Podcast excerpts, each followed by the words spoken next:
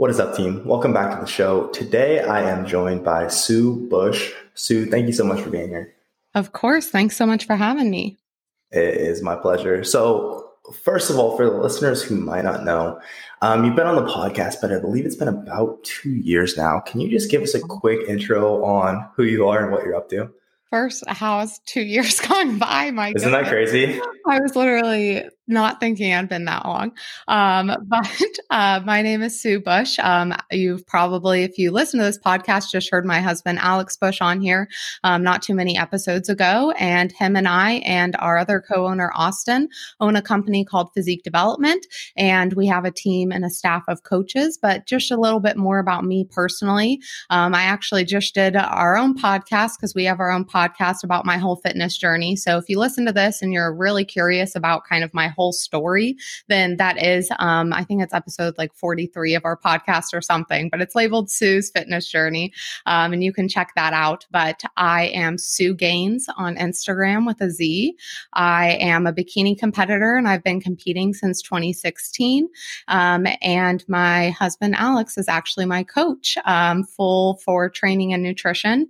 Um, and I've been into training and fitness about since 2015. Um, and it had kind of happened in college college and I made the switch and went through my first bikini competition um, while also getting certified as a CPT and was like, man, I love this. Who cares about what I'm going to college for? Let's do fitness. I love it. Um, your story, I, I would definitely, for the listeners, would recommend go, and I'll link that up in the show notes also, but go check out the PD podcast and I really enjoyed your story from the mindset perspective as well. Like all the challenges, I don't think I've heard you talk about that before, but especially with like these transitions in your friend groups and like all you had to like how big of a shift that was. That was super cool to hear. And I think there were so many nuggets from like the mindset perspective, especially the somebody that trying to undertake a transformation like that can value from. Um, and like we mentioned on Alex's podcast, we as a team really appreciate all of you over at Physique Development. Um, Andrea has worked with Sue for well over a year. Um, it's been super cool to see you guys go through the pod, go through the process of getting ready for a photo shoot. And I know I've learned so much from Alex. So we really appreciate you guys, and I always want to make sure we acknowledge that as well because we've learned so much from y'all. Well, thank you. We we love you guys too. So it's been great to be able to have this collaborative um, process throughout all of it. Perfect. So, really, I wanted this conversation to be around your improvement season since your last bodybuilding show. So, it very much seems from following you on Instagram over the last couple years. Um, how long has your improvement season been now?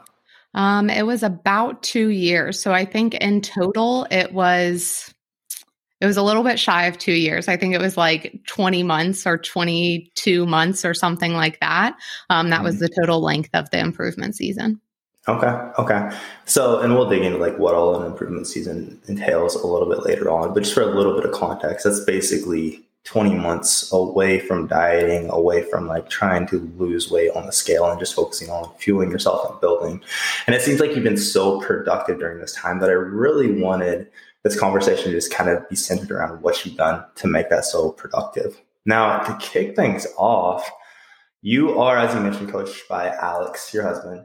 Now, typically, I found at least anecdotally, like the hey, I'm just gonna have my husband hold me accountable, or I'm just gonna have my husband like come up with a plan for me because he's pretty fit. Which, of course, the dynamic there is a little bit different, but still, often that's very, very often the significant other also playing the coach role is something that doesn't seem to work out very well. Like, what do you think it is about the dynamic between you two that's allowed you two to be so successful with this when most people struggle? Yeah, it's it's definitely something that is a completely different uh, situation to be in, and it is something where honestly we couldn't have done it before the point that we did do it. Um, so it's something that Alex has actually been doing my training since 2017 when we met. So he's been mm-hmm. doing my training from 2017. There's been no one else ever doing my training. He's been doing it. But uh, for my first competition, I had a coach that did my training in nutrition. Then into my improvement season, like I said, Alex took over that training. That coach was still doing my nutrition. And then through my second show, same coach doing the nutrition. And then I had gone gone off on my own nutrition wise for a little bit. I was just in a place that was very transformative within our lives, and I just needed a, a second. And I was also going through some hormonal changes um, and trying to get that figured out with a lot of doctor visits. And so it was something that I kind of just took on and was like, I, I don't want to do this with a nutrition coach. And we had kind of discussed at that point of Alex taking over my training in nutrition. Um, but at that point, we were pretty newly married. And so it was something that we were uber aware and uber honest with ourselves as far as what we could handle. I knew that, and Jeremiah and I were talking about this right before we hit record. I'm someone who needs affirmation. And so within our marriage, I wanted to make sure that I was getting affirmation from my husband. And it wasn't this two pronged of like my coach telling me I had to lose weight or like he needed to change something about my body, where I really just wanted to be married to my husband. And the reason that the training aspect worked is that he wasn't sitting there telling me like exactly what I needed to do and micromanaging different parts of me. He was sending me my training and he knew I was going to execute it. And so he was in touch with nutrition coaches at that time to make sure things were good to go. Then my most recent prep, I had a different nutrition coach and we went through the whole process and it just was something where that coach was a phenomenal coach, but um, he didn't have a lot of experience working with bikini athletes and he didn't have a lot of experience working within uh, unenhanced people, so natural competitors. And so, obviously, for natural versus enhanced competitors, it's a different you need to be able to do things differently. You cannot mm-hmm. treat them the exact same. And so I just felt pretty much like I, I don't really want to do this right now. Like I'm going to go ahead and um, like do my reverse with this coach and then kind of decide what I want to do from there. And then one day Alex walked into my office completely not in conversation about anything. He just walks in. He goes, "What if I do it all?" And I was like, I'm going to need a little bit more context before I answer that question. Right. Um, and he was like, What if I do your training and nutrition? Like, let's do it together. And we had a serious conversation at that point of if our relationship was in a good spot, uh, our marital relationship, but also we have a business relationship where we own a company together. And so we've had to jump through and learn a lot in regards to how to keep our marriage in the forefront, um, then being able to have our business relationship relationship and not have personal things run into that. And that really helped us in regards to then transitioning to him being my full coach. And it's also something where I did a lot of work. And like I said earlier, where I needed that affirmation, I needed him to just be my husband. Then I had to do some internal work as far as like how I felt about myself and why I didn't want him to possibly like change things or look at my physique in a certain way or whatever that may be. So um, the business relationship relationship really helped. Plus, me doing inner work, him and I communication skills getting so much better from who we were four years ago. It is insane. Um, and then the fact that I knew he has knowledge of how to work with natural and enhanced athletes, and he's in a spot where um, he is going to give it his all because this is something that we've talked about as far as when a family is coming into the picture. And mm-hmm. he was like, We're going to take this jab and we're going to mm-hmm. do it right and we're going to get it done. Like, no more of me like kind of biting my tongue because I don't want to step on the other coach's toes.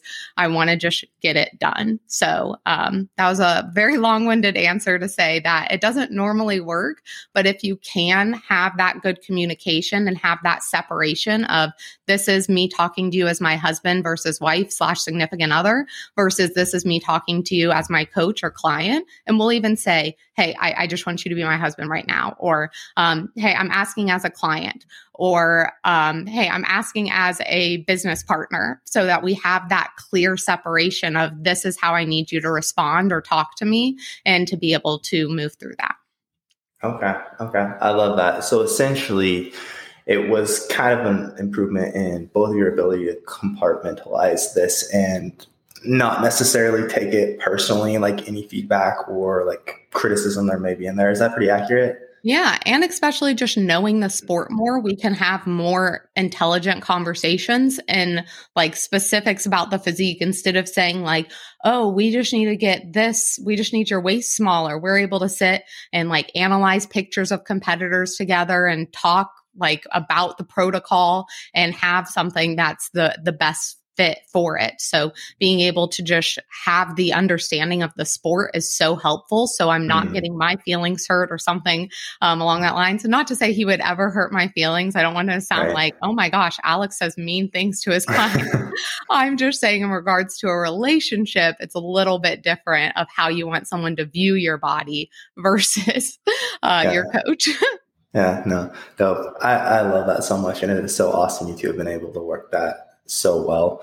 I know for like, we have a garage gym and my girlfriend works out with me in there sometimes. And for me, it's like, it's this is like so fun, right? Like a coaching you through form, and like I see this thing, you can improve and you could get such a better stimulus from this if you change this. Like, isn't this cool? And then she's like, Yeah, like don't don't do that. Like don't tell me what to change. So uh definitely something that we are still working through, but I don't know if we've been quite as productive in that realm as you two um, so you and Alex travel a ton. Um, just from following you guys on Instagram, it's exhausting to see like during the season how much you guys are constantly on the go.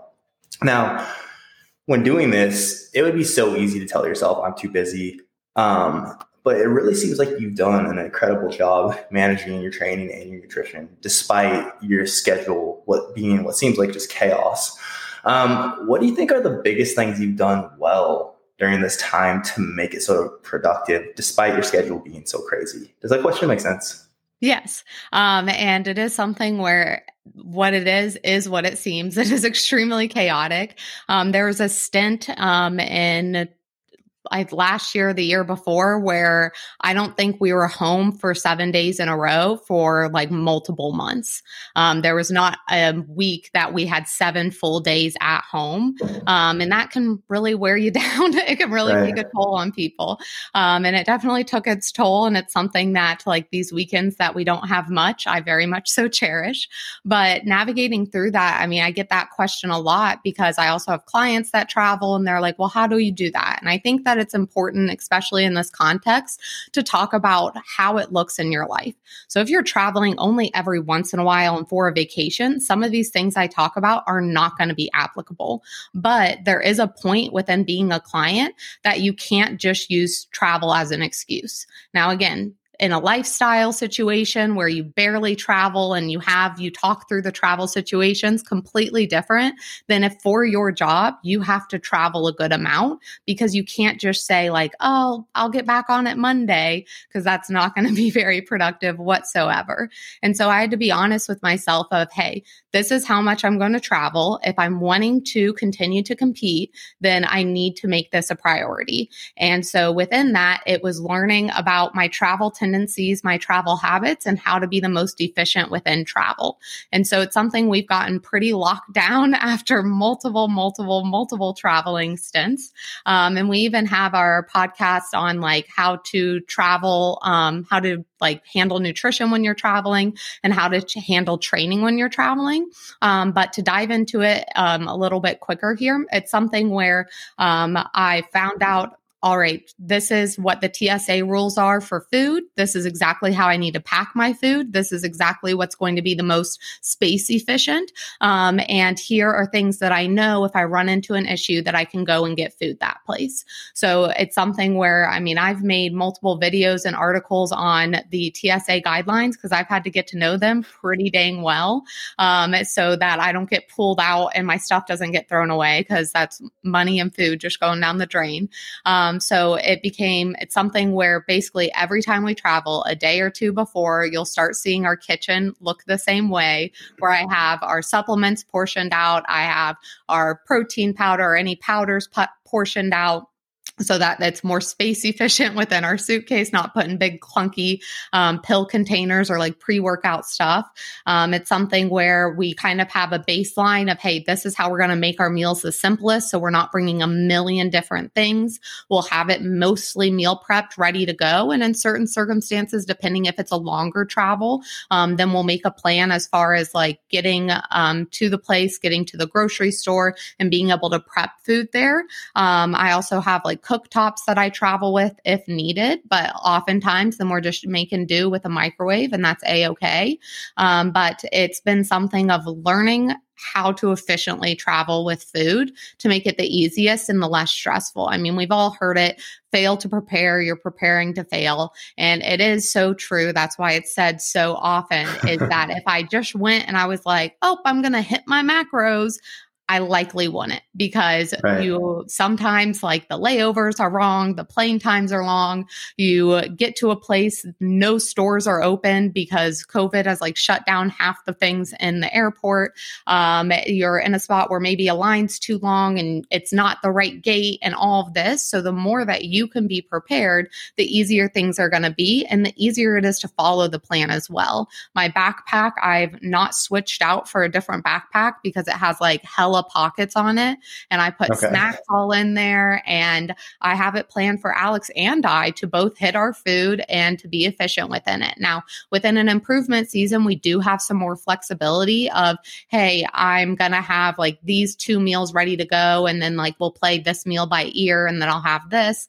Um, but within a prep, obviously, I have absolutely everything I could ever need and every single meal already pre planned. So I'm leaving nothing up to chance and nothing up to yeah, nothing up to chance basically. Um, and then within gyms, again, we got efficient within how to pack our equipment if we were packing anything. But most of the time, I just bring my training log and a stopwatch. Um, and then um, before we travel, we'll see where the closest gyms are. We'll map it out. We'll call to see if they have day passes or week passes or whatever's going to be best suited for us. So we scope everything out beforehand. We look at how close a grocery store is, see if they have Shipt or Instacart in the area.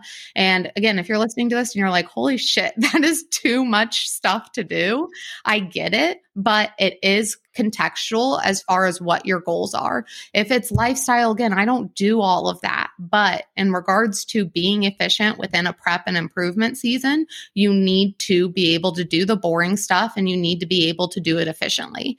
And so, yes, it seems like a lot. And sometimes it still does stress me out, but we have a system, we have a plan. I understand all of the rules and all of the roadblocks I might hit. And that did take a while to figure out. It wasn't like the first time time I traveled, I was perfect. Each time I learned something new, I took that forward and then made the changes. So each time I travel, it gets easier and easier and easier um, to make sure I have everything planned out so that I can enjoy the travel or be present with what I need to be present with instead of being stressed about where food's at or what I'm going to eat um, or if I'm going to hit my macros, where again, I already know because I have everything ready.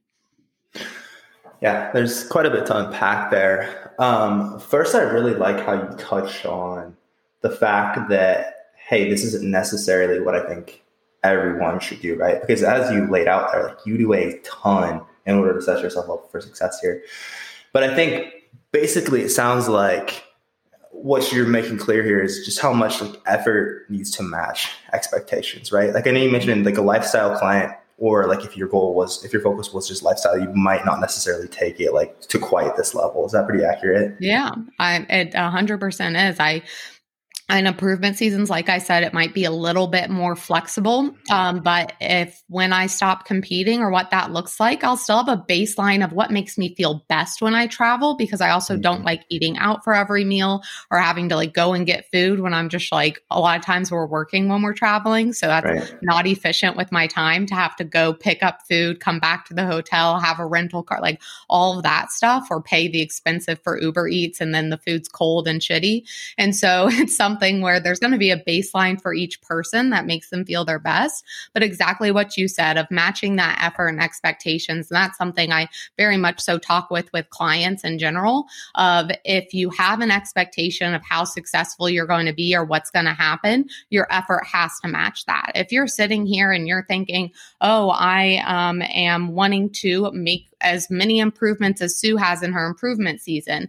And then you don't plan ahead, you're not being conscientious, you're not taking initiative, you're not being proactive, you're not doing some of this stuff that takes a lot of effort, you're likely not going to see the same progress. And it's even something I remind myself of when I'm doing meal prep and hating it.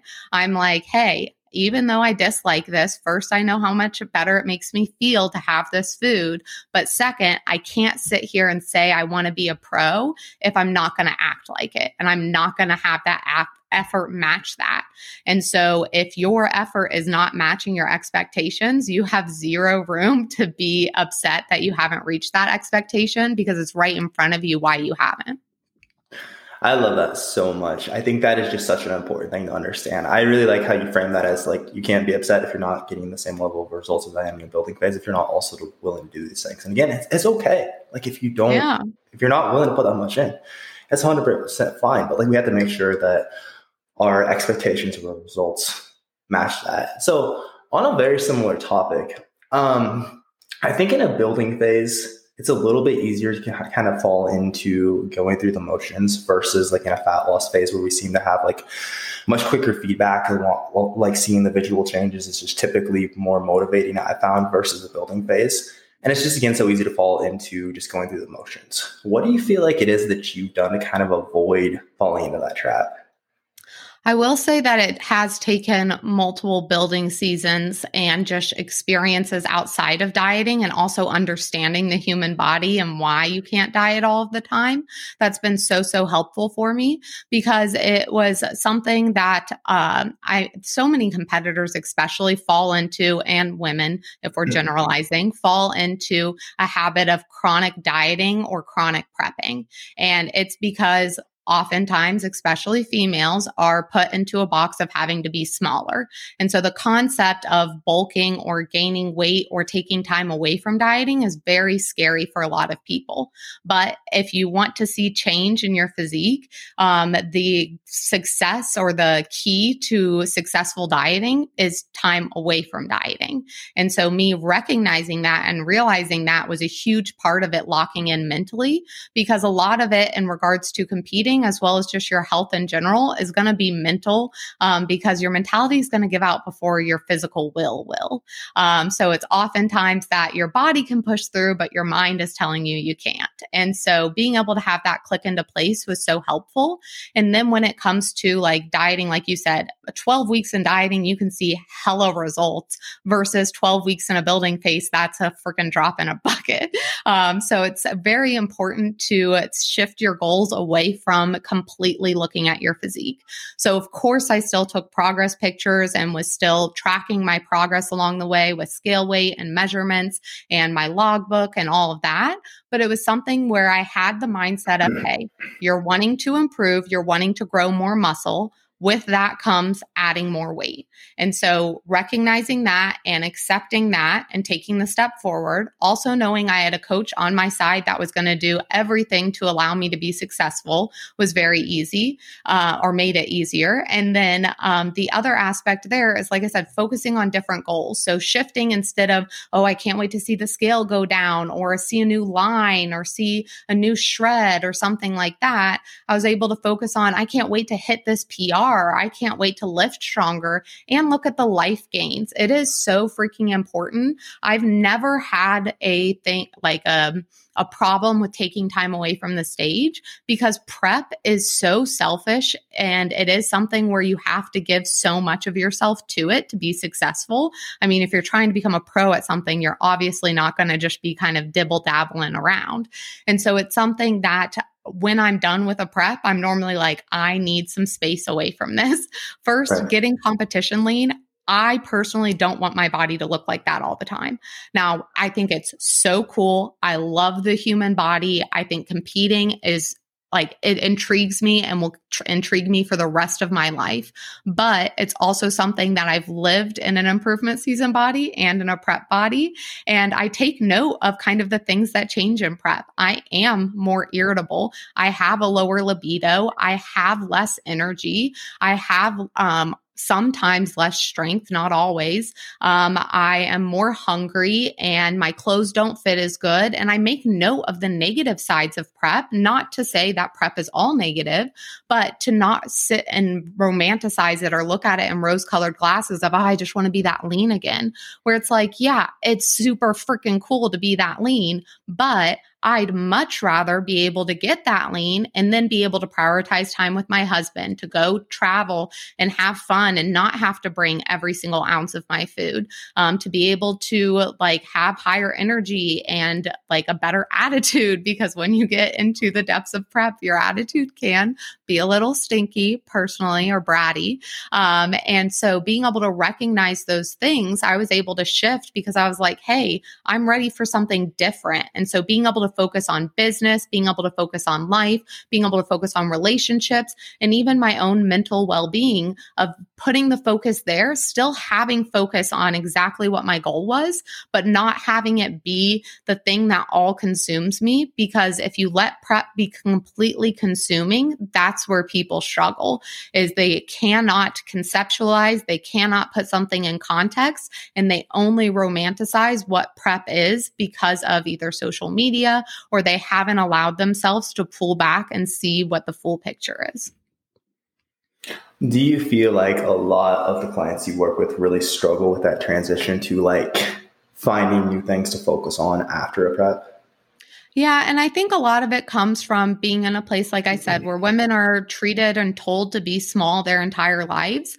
And it's also something where for, again, women specifically, we have, we have a connection to either a number on the scale, um, oftentimes, or we have a connection to a size of clothing, um, or it's something where, again, we haven't been ever trying to gain weight or trying mm-hmm. to put on muscle. So it's like a very hard mental switch to have. And so it's something that if you're in a place where you're reversing or you're going into an improvement season or you're a first time competitor, give yourself a little bit of grace in the fact that it's hard to navigate through something you've never done before. And so being able to really reflect on why you feel that way is really important. So if I'm going to sit again with the effort and expectations, if I'm going to sit here and say, I want to improve and I need more glute tissue and I need more shoulder tissue. How can I sit and complain when I have to go up a size in shorts when my glutes are growing? Because that's exactly what I wanted. And so it's not easy by any means. And I don't want to sit here and just be like, it's easy because you're just growing muscle um, because it's hard. But being able to truly dive into that side of things and ask yourself why it's hard, why you don't want to see the scale go up, why you have a problem seeing your body a little bit softer. Because if you don't, then again, you get into a very bad mental loop as far as only wanting your body to be small and perpetuating that you only look good when you're small. So finding clothes that fit you. I don't buy smaller clothes for prep at all because I know as I gain weight, that's going to make me feel bad about myself. So I keep, I wear the same clothes and they just hang off of me in prep. And then I get excited about filling back out my jeans and stuff when I'm not in prep. Um, and then I'm not having to worry about clothes being way too small on me and I feel uncomfortable because like clothes squeezing you isn't a fun feeling whatsoever. Um, and I focus on, again, those activities that bring me joy outside of just the fact of being small. I think that's so relatable for so many people. It is so we don't work with competitors, but we get a lot of people ready for photo shoots, for example. And I know there's a couple women who have just done like a photo shoot recently for the first time that I'm talking through that right now. Because like the first also I think when even like if we compare uh, I don't know why I'm having such trouble putting this into words. Like it seems like again, also seeing yourself get that lean, I think it's important to understand like how much that changes your perception of like what lean is going forward. And I think it's still mm-hmm. important to like understand as well. Like we don't just have to compare like you now to you at your leanest, but also I think it's even cool to compare like you now to like last time you were at this point in the building phase. Like what changes have we seen? How much stronger you are, or even like the life gains you mentioned as well. I think it's just so important to be able to shift your focus to all those different aspects, but also uh, just as you said, just understand and acknowledge that this is typically something that's hard for most everybody, and you're not alone in that. Yeah. And I, I, think that's great that you mentioned like you've never seen your body this lean before. And I think that's the part that people really struggle with. So, for example, I had a client and she came to me multiple years ago. We got her down to a weight that she felt a lot more comfortable at. Then we decided to prep. And it was something where she had never been small like that her whole entire life. Like it wasn't something like she just had never been that small ever before. Mm-hmm. And so going from when she first started with me, from being on like a little bit more overweight to now being like competition stage lean, that's mm-hmm. hard mentally to see yourself that small and to think it's just going to be easy seeing those lines fade and to change. And again, due to the media that we've consumed since we've been young, and when, I mean, we grew up in the low rise jean era. That was not a fun era to be in about your body image. And like Paris Hilton, who was like zero inches around, like those were the people that were in the media. And so growing up, it's something where you always want that six pack ab. You always want to do X, Y, and Z. And then as I got older, I recognized, hey, I don't always want those. I want health. And so I had to focus on what that looked like for my health as a whole instead of trying to chase what the media or other people were deeming was worthy of me as a whole. Um, so it's a great point that you brought up. Just you've never been that lean before, so you don't know what it's going to feel like as you reverse out of that. Um, but it's also something like within those life gains, I've had clients that'll say, like, oh, I thought I would see more physical progress.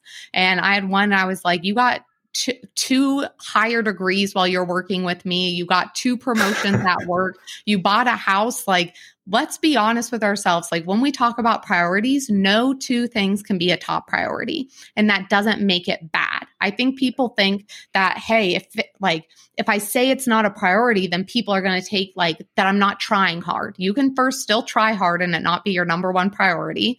Um, and recognize that different stages in your life are going to have different priorities. And so it is something of, hey, yes, fitness was still a priority for that client, but her job and her marriage was like one and two. So fitness was like a three or four. It was still a priority. It just wasn't her absolute top priority. And so being able to also be realistic with yourself of what that looks like within a different stage of your life is so helpful um, because fitness is never my number one priority. My relationship and my husband is my number one priority.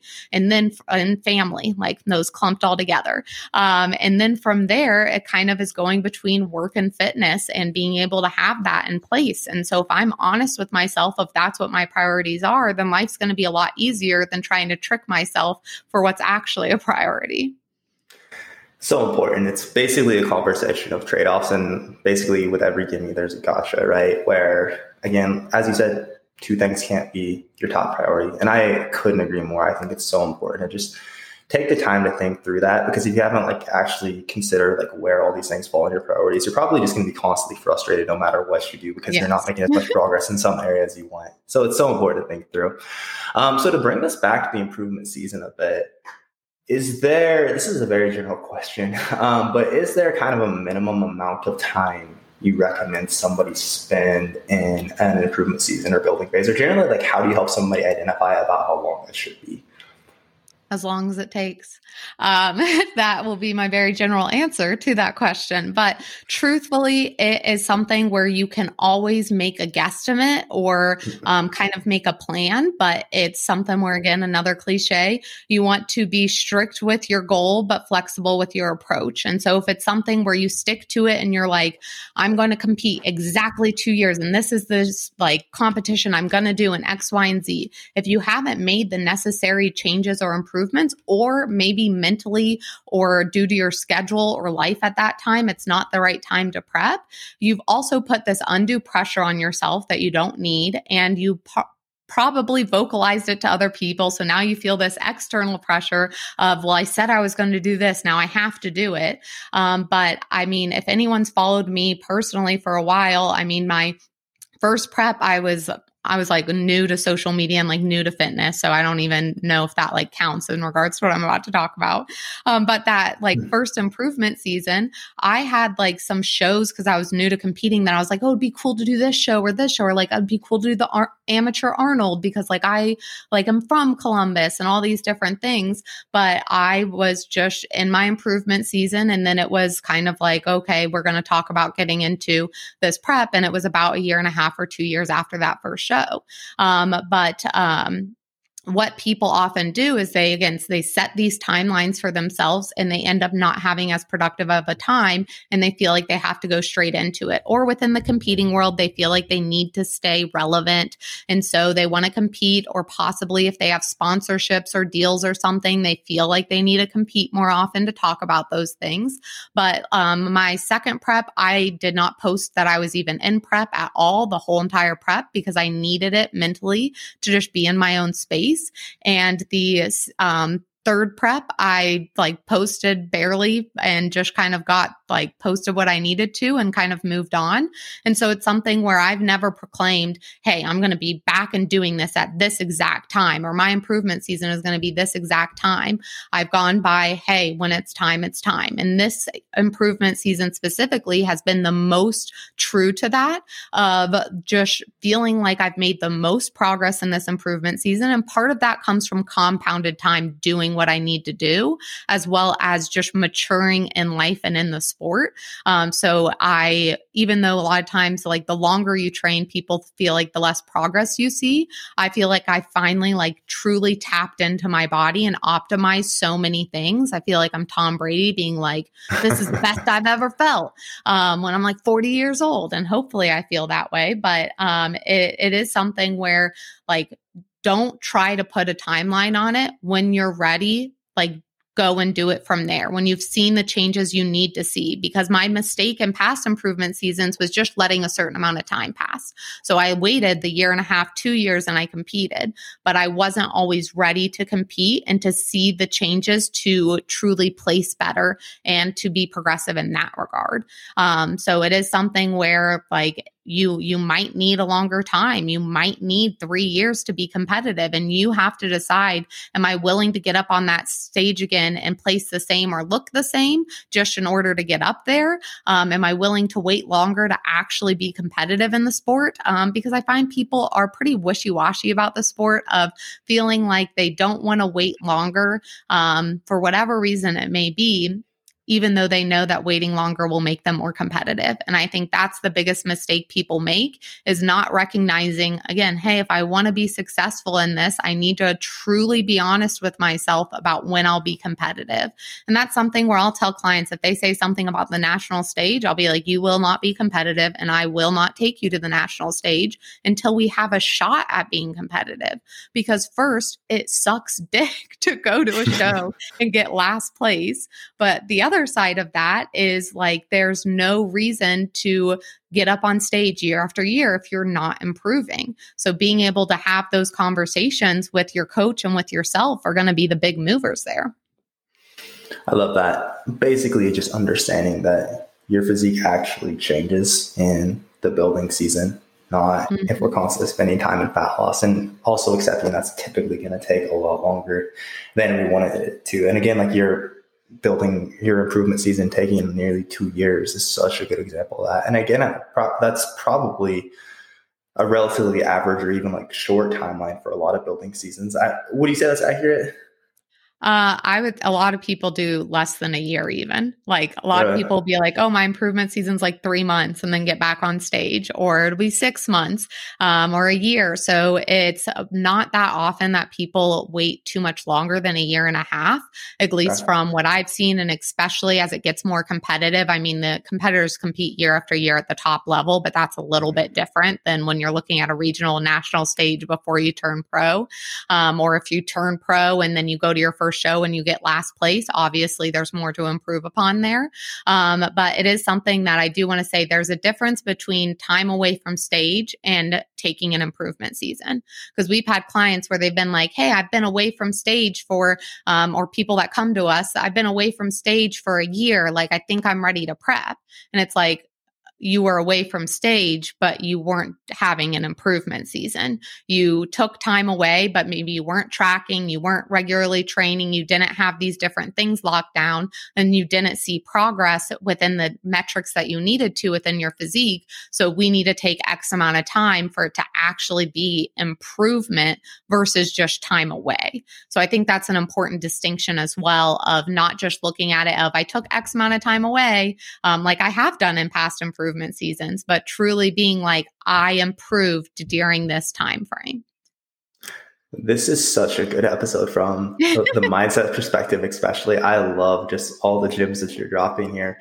I don't have anything to add to that, but that is just so applicable. Um, I love that. So, outside of everything we've talked about, is there anything else you feel like we haven't touched on yet that you've done a lot differently this improvement season that's made it more successful? And I know we've gone pretty in depth here, so if nothing stands out there, that's perfectly fine. Yeah, um, I would say a few things. So, one, um, in regards, I was literally just talking to Alex about this the other day. I feel like a lot of my success within this improvement season has been first being able to truly study the sport and understand like what the judges are looking for, what's doing well, all that kind of stuff to truly perfect things. So, we do have a podcast series about things to know as a first time competitor, and they're pretty jam packed episodes because they talk about there's like three of them out now, and there's a fourth and fifth coming. Um, but it talks about all the things needed for stage, and it's a lot. And so I feel like I'm not stressed about how my tan is going to look, how my posing is going to be, how my hair, my makeup, and all of that. That's one huge chunk of competing. That's no more stress for me because I've gotten that figured out, so to speak. Um, and I've kind of nailed that down from studying the sport. It's something that we've gone back through um, pictures of all of the class winners over the past few years years, see how things have changed, what judges are liking, what they're not liking, all of that to truly understand the sport so much better instead of just like, oh, that girl looks good, of knowing the metrics and all of that. But another aspect is really working on my core throughout that time. So, um, in past improvement seasons, my core has honestly been a pretty weak spot. Um, and it's something where I haven't, like, I don't have the smallest waist ever. Like, some girls get to like 21 inches or 19 inches. I'm like, holy crap, where are your organs? Um, and so it was something where really working on consistently doing stomach vacuums was huge, working on my TVA was huge. Um, and being able to work on diaphragmatic breathing and inner core work to make sure that I was doing everything I could to get my core in the best spot, as well as focusing on digestion. So I'm not having like distension or problems in that regard, because that can be a bad look when your stomach's just blown out.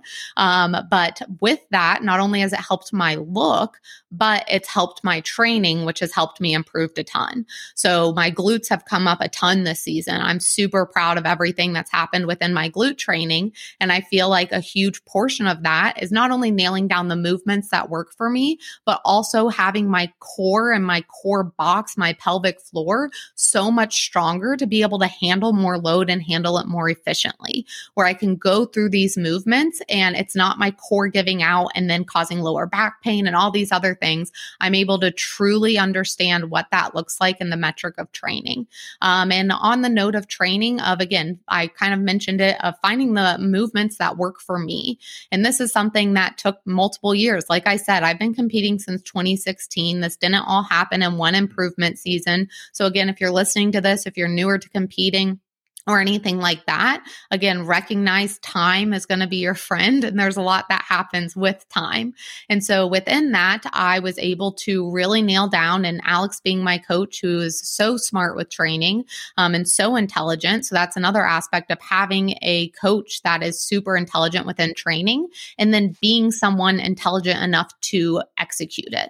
So having a coach that's as good as Alex could be worth nothing in comparison to a lesser knowledgeable coach on training if you personally, as a client, don't know how to execute. So, you not understanding RPE, RIR, you not understanding tempo, you not having great execution, or even understanding what muscle group you're working, how you're lengthening and shortening the muscle, and how you can improve on that, then that can kind of be in a place of like, well, I could do the same training and not see the same results because you weren't able to execute it or contract your musculature the same way. And so that was another huge aspect for me of having that. And then us being able to be collaborative as coaches, since we're both coaches, we both coach competitors. Alex uh, coaches competitors at a higher level. Um, I coach more of like first time competitors, um, but we're still able to have those conversations and truly get to the bottom of what's going to be best. Um, regular body work was huge of being able to get massages, do yoga, and take care of my health. That's a huge thing where people in the improvement season let go of the reins pretty loose and it puts them in a spot where then they again they gain unnecessary weight. They they do feel uncomfortable in their body because they have gained unnecessary weight. They want to diet sooner. They're drinking maybe a lot of alcohol. They're not getting good sleep. All these different things that during prep are all nailed down. So my sleep was a huge priority. Still getting in my water was a huge priority. Focusing on my mental health to also get ready for a prep because it's very mentally taxing. And what you see your body go through is hard and what you have to push your mind through. Like I said, your, bo- your mind's going to give out before your body. So being able to work on my mental health, being able to make sure that I had enough time away to feel rested to go into a prep because my 2020 prep took a whole whole lot out of me. It was a six month prep because of COVID, and it was so hard and mentally taxing with everything going on with COVID. Um, so that that was difficult. Um, and then it was something of um like, like I said, sleep, stress, mental health, um, and taking the rest and the time that I needed. Um, and then again, making sure that I was eating good quality foods. I was focusing on what made my digestion feel the best. Um, I was still nailing down the metrics that mattered. And so that was a huge, huge part of being successful in improvement season. Instead of saying, oh, I don't have to be as stringent, I'm going to kind of let go of the reins. I said, okay, I don't have to be as stringent. I'm going to be a little bit more flexible but I still, again, have that major goal in mind. And I also like what I tell myself and how I visualize things for myself is when I'm feeling like, oh, I don't want to really do that right now and have that mindset. We all have it, or we're just like, do I really have to right this second? No, I'm going to skip it kind of thing. I tell myself that at the end of a season or like when I'm on stage, First, I don't want to feel and be like, I could have done more. That's a really crappy feeling to be after you've put in so much time and money um, into something. But the other aspect was I didn't want to sit there and either have Alex make a post about me or me make a post and say, I did everything I needed to do. I accomplished everything I wanted to. I did every cardio session, all that, if I knew it wasn't true.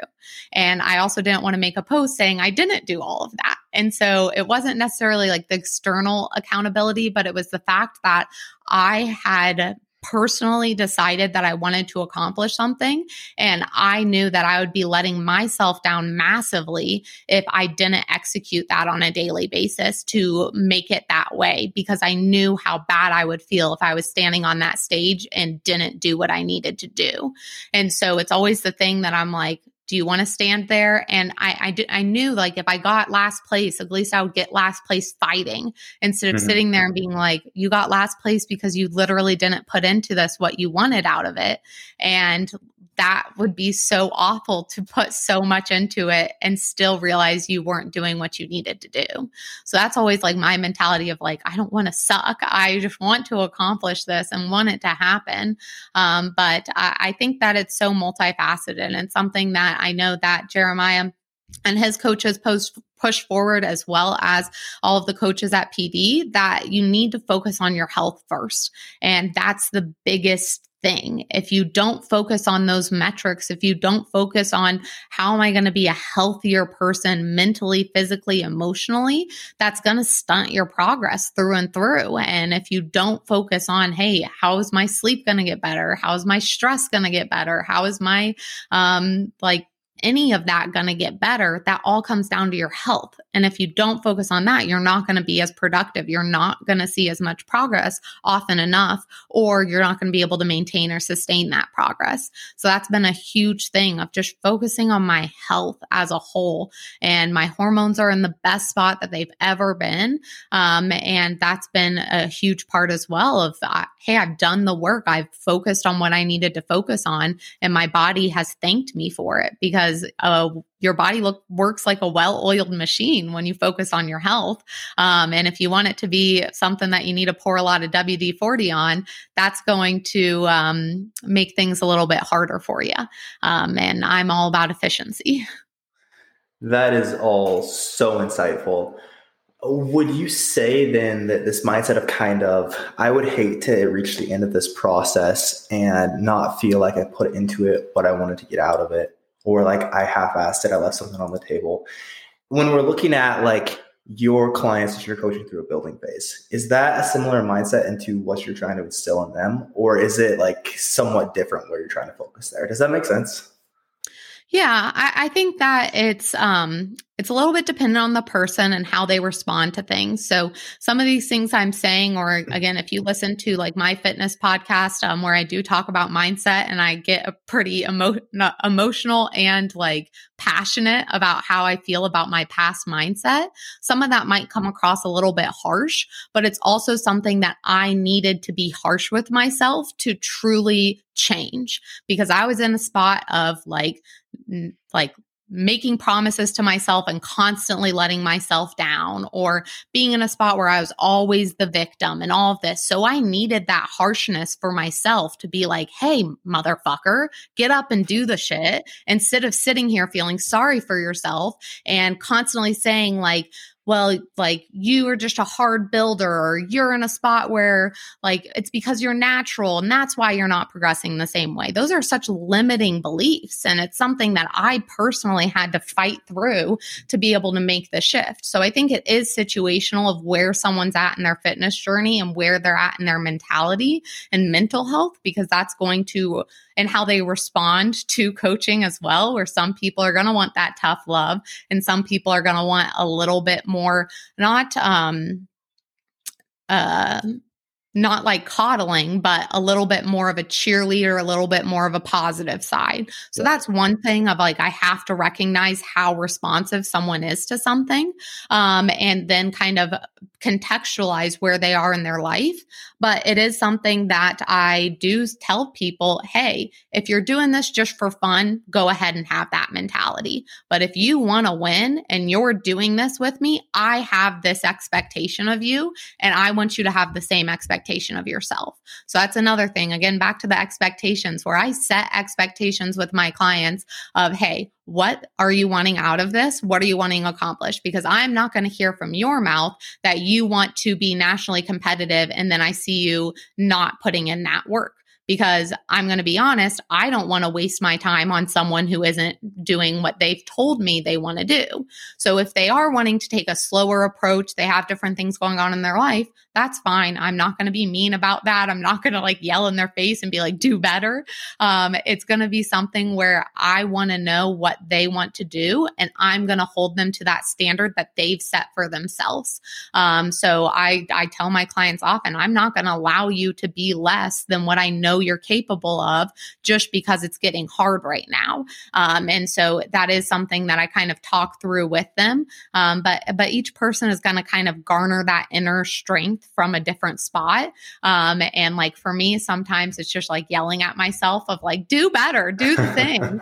um, because I need to just say that instead of just letting myself continue to have those self limiting beliefs or continue to um, like just let myself compromise. Uh, because so much of the negative parts of my life have been because I've let myself down, because I've compromised, because I haven't showed up as what I know I can show up up as. And that, if you've ever been through that personally, not reaching your potential or your capability, again, is a really crappy feeling.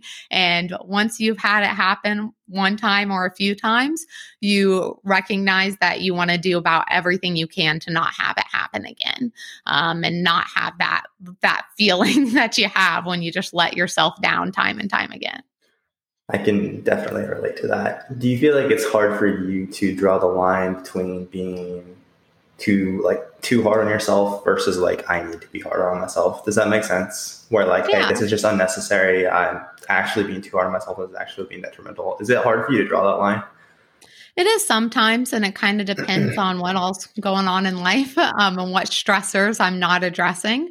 Um, so I do know it, it, like ultimately comes down to me. Um, so for example, a few weeks ago, I started to get into like a really negative like thought pattern because I felt like I was not showing up in business the way that I needed to. And I started to like say that I was stupid and I was like, I'm, you're just an idiot and you can't do this and being so mean to myself.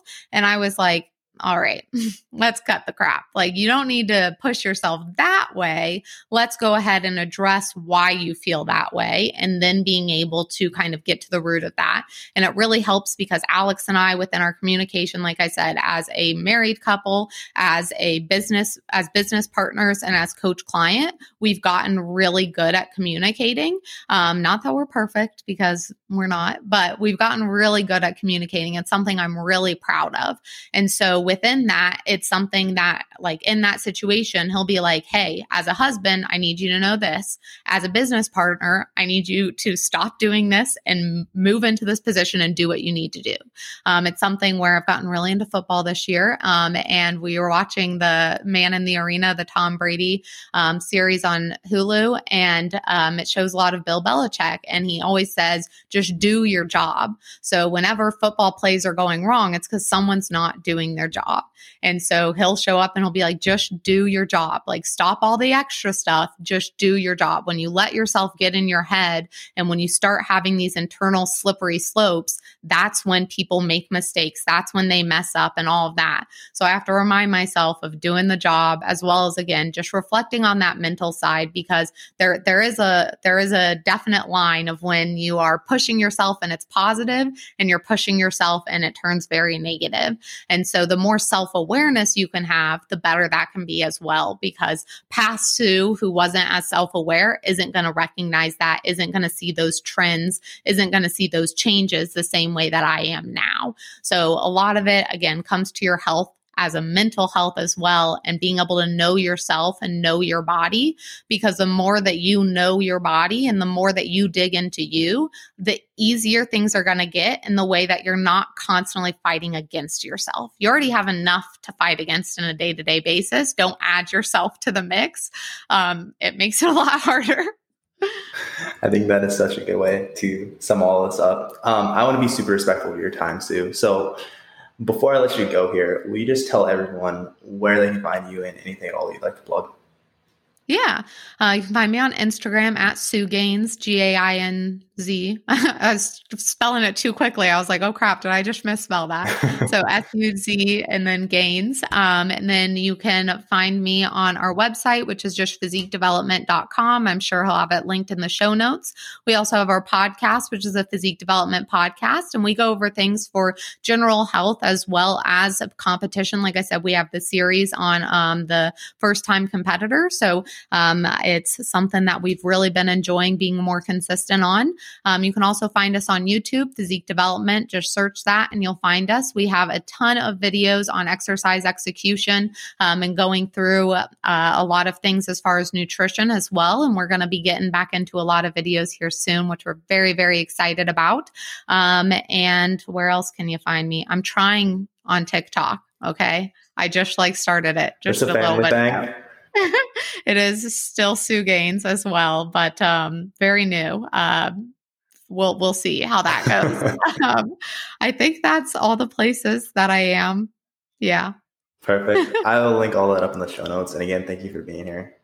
Of course. Yeah. I loved being on. Um, and again, really appreciate you and your whole coaching team and just love that we've been able to have the communication and the collaboration that we have because I think that it's huge for coaches to learn from other coaches, to respect other coaches and to build those relationships and not just for networking sake, but no coach knows everything and also it's something we're hearing someone something from a different person's perspective or because they've worked with a different type of clientele is always so telling um, and so opening. So as much as you can keep an open mind and not just view everyone as competition, um, it's something where you can really learn learn and grow together and continue to come up. So I really appreciate just being on your podcast for a second time. Um, and I appreciate that you and Andrea and your team just are so kind and respectful for everything within physique development. It does not go unnoticed. Um, and it's something that I really value what you're doing and what you're pushing forward as well. So um, I'm happy to, to give some of my time to you and to be on here. So thank you for having me. Of course, it has been an honor and thank you for the words. Again, I appreciate you coming on. You're welcome.